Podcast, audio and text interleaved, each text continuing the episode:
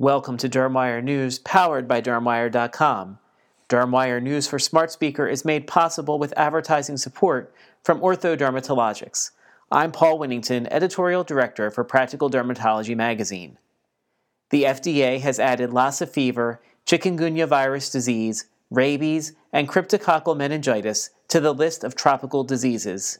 Applicants who submit applications for drug or biological products to prevent or treat these diseases may qualify for a tropical disease priority review voucher.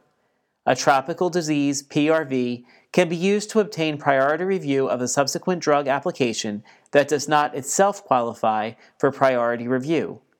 Products developed to treat or prevent these four diseases that meet the other criteria for eligibility can now qualify for tropical disease priority review vouchers hopefully helping to encourage development of safe and effective products for these harmful diseases, the FDA says. Don't poo poo this idea until you hear it through.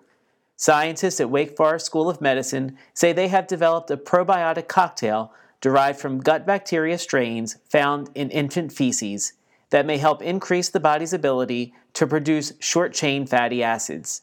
Short chain fatty acids are a key component of good gut health. The research team designed this study to examine the effects of probiotic strains derived from healthy human fecal samples and to determine how they worked. Researchers collected fecal samples from the diapers of 34 healthy infants. After following a robust protocol of isolation, characterization, and safety validation of infant gut origin lactobacillus and enterococcus strains with probiotic attributes, the researchers selected the 10 best out of the 321 that they analyzed.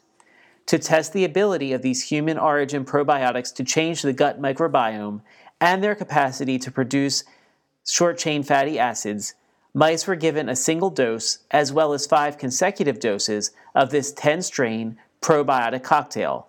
Then the researchers injected the same probiotic mixture in the same doses into a human feces medium. The scientists found that the single and five dose feeding of these selected probiotics modulated the gut microbiome and enhanced the production of short chain fatty acids in mouse gut and human feces. The authors say the study was limited in that it didn't test the probiotic mixture in any disease models. The study appears in the August 23rd online edition of Scientific Reports, a Nature publication. Thank you for listening to Dermwire News, powered by Dermwire.com. This editorially independent program is supported with advertising from Ortho Dermatologics.